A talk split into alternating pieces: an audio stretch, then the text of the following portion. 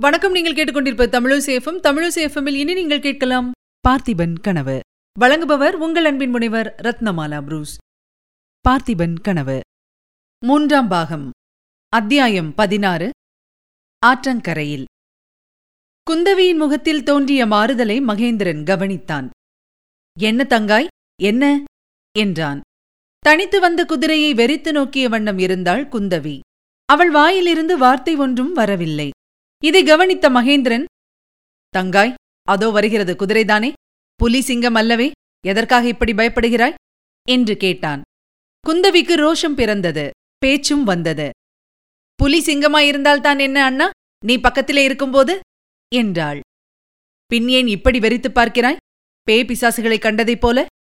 அண்ணா அந்த குதிரை யாருடைய குதிரை தெரியுமா? தெரியாது. யாருடையது? அப்பாவினுடையது. என்ன? ஆமாம் இதே மாதிரி உயர்ஜாதி குதிரைகள் இரண்டு அப்பாவிடம் இருக்கின்றன. இது புஷ்பகம் இன்னொன்று பாரிஜாதம். அப்படியா? இது எப்படி இங்கே தெரிக்கட்டு வருகிறது? அப்பாவிடம்தான் நாம் காஞ்சியில் விடைபெற்றுக் கொண்டு கிளம்பினோமே அவர் இந்த குதிரையில் வந்திருக்க முடியாது.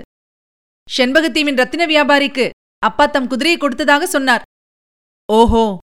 இதற்குள் குதிரை மிகவும் நெருங்கி வந்துவிட்டது. மகேந்திரன் கட்டளைப்படி உடன் வந்த வீரர்களில் ஒருவன் குதிரையை பிடித்துக் கொண்டான். அதை தன்னருகில் வரும்படி குந்தவி கூறி அதன் முதுகை தடவிக் கொடுத்தாள். குதிரை உடம்பை சிலிர்த்துக் கொண்டு கனைத்தது. பிறகு அக்குதிரையையும் பிரயாண கோஷ்டியோடு கொண்டு போனார்கள். அண்ணா அந்த ரத்தின வியாபாரிக்கு என்ன நேர்ந்திருக்கும்? என்று குந்தவி மிக்க கவலையுடன் கேட்டாள். ரத்தின வியாபாரியை விக்ரமன் என்பதாக குந்தவி சந்தேகிக்கிறாள் என்னும் விஷயம் மகேந்திரனுக்கு தெரியாது. ஆகையால் அவன் அலட்சியமாக பல்லவ சக்கரவர்த்தியை சுமந்த குதிரை கேவலம் ஒரு வியாபாரியை சுமக்குமா? எங்கேயாவது கீழே தள்ளி புளியும் பறித்துவிட்டு வந்திருக்கும் என்று கூறி சிரித்தான். குந்தவியின் உள்ளம் துடித்தது. ஆனால் ஒரு நிமிஷத்துக்கெல்லாம் ஓர் ஆறுதலான எண்ணமும் உண்டாயிற்று. உண்மையிலே இந்த குதிரை அவனை தள்ளிவிட்டு வந்திருக்குமானால் அவன் சோழ ராஜகுமாரனாக இருக்க மாட்டான். சாதாரண வர்த்தகனாய்த்தான் இருப்பான். ஆனால் அந்த ரத்தின வியாபாரியின் தீரத்தைப் பற்றியும் போர்த்திறமையைப் பற்றியும் அப்பா ரொம்ப சொன்னாரே. ஐயோ அவனுக்கு என்ன நேர்ந்திருக்கும்? இவ்வளவு அறிவுள்ள பிராணியான குதிரைக்கு பகவான் பேசும் சக்தி மட்டும் கொடுக்காமல் போய்விட்டாரே? அந்த சக்தி இருந்தால் ரத்தின வியாபாரிக்கு என்ன நேர்ந்தது என்ற ரகசியத்தை அது வெளியிடுமல்லவா? புஷ்பகத்துக்கு பேசும் சக்தி திடீரென்று ஓர் அற்புதத்தினால் வந்துவிடாதா என்று ஆசைப்பட்டவளைப் போல் குந்தவி அதன் முதுகை அடிக்கடி தடவிக் கொண்டு வந்தாள். இப்படி பிரயாணம் நடந்து கொண்டிருக்கையில் கொஞ்ச நேரத்துக்குப் பிறகு சுற்றுப்புற காட்சியின் தோற்றத்தில் ஒரு மாறுதல் காணப்பட்டது. தரை ஈரமாயிருந்தது. அங்கங்கே பள்ளமான இடங்களில் நீர் தேங்கியிருந்தது. மரங்கள் பளிச்சென்று இருந்தன. காற்றும் குளிர்ந்து வந்தது. தங்காய் நேற்று இங்கெல்லாம் பெருமழை பெய்திருக்கிறது.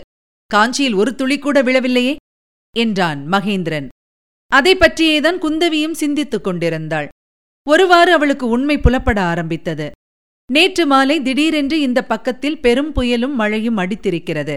அதில் புஷ்பகமும் ரத்தின வியாபாரியும் அகப்பட்டுக் கொண்டிருக்கிறார்கள். குதிரை எப்படியோ தப்பிப் பிழைத்து வந்திருக்கிறது. ரத்தின வியாபாரி ஐயோ பாவம் அவனுக்கு என்ன நேர்ந்ததென்பது வழியில் எங்கேயாவது தெரிய வருமா? விபத்து நடந்த இடத்தை புஷ்பகம் காட்டுமா? ஒருவேளை உயிர் போன அவனுடைய உடலை காணும்படியாக நேருமோ? சிவசிவா அந்த சகிக்க முடியாத நினைப்பினால் குந்தவி கண்களை மூடிக்கொண்டாள்.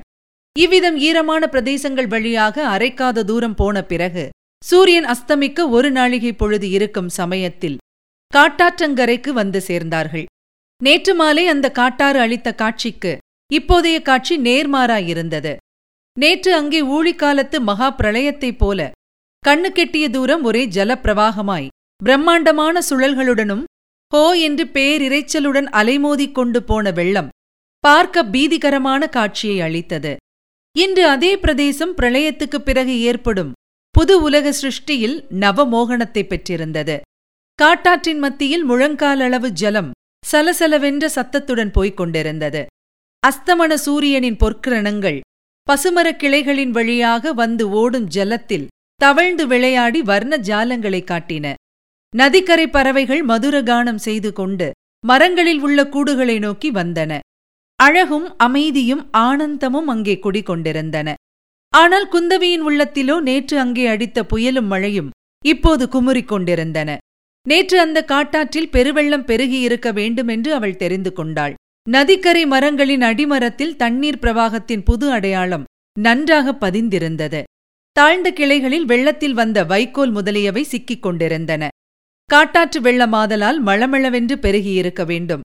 ரத்தின வியாபாரியின் கதியை ஒருவாறு குந்தவி இப்போது ஊகித்தாள். காட்டாற்று வெள்ளத்தின் சக்தியை அறியாமல் அவன் நதியில் இறங்கியிருப்பான். அல்லது அவன் இறங்கிய பிறகு பிரவாகம் திடீரென்று பெருகியிருக்கும் குதிரை எப்படியோ தப்பி கரையேறி இருக்கிறது.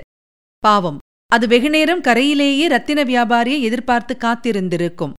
அவன் கரைக்கு வராமல் போகவே காஞ்சியை நோக்கி கிளம்பியிருக்கிறது ரத்தின வியாபாரி. ஐயோ பிரவாகத்துக்கு இரையாகி இருக்க வேண்டும். அடடா! தாயாரை பார்ப்பதற்காக அவசரமாக உறையூருக்குப் போவதாக சக்கரவர்த்தியிடம் சொன்னானாமே? அவனுக்கு இந்த கதியா நேர வேண்டும்? இப்படி குந்தவி எண்ணமிட்டுக் கொண்டிருக்கையில் பல்லக்கு நீரோட்டத்தின் அருகில் வந்தது. எல்லாரும் ஜலத்தில் இறங்கினார்கள். ஆனால் புஷ்பகம் மட்டும் நீரில் இறங்க தயங்கிற்று. நதிக்கரைக்கு வந்ததிலிருந்தே அதனுடைய தயக்கம் அதிகமாயிருந்ததை எல்லாரும் கவனித்தார்கள்.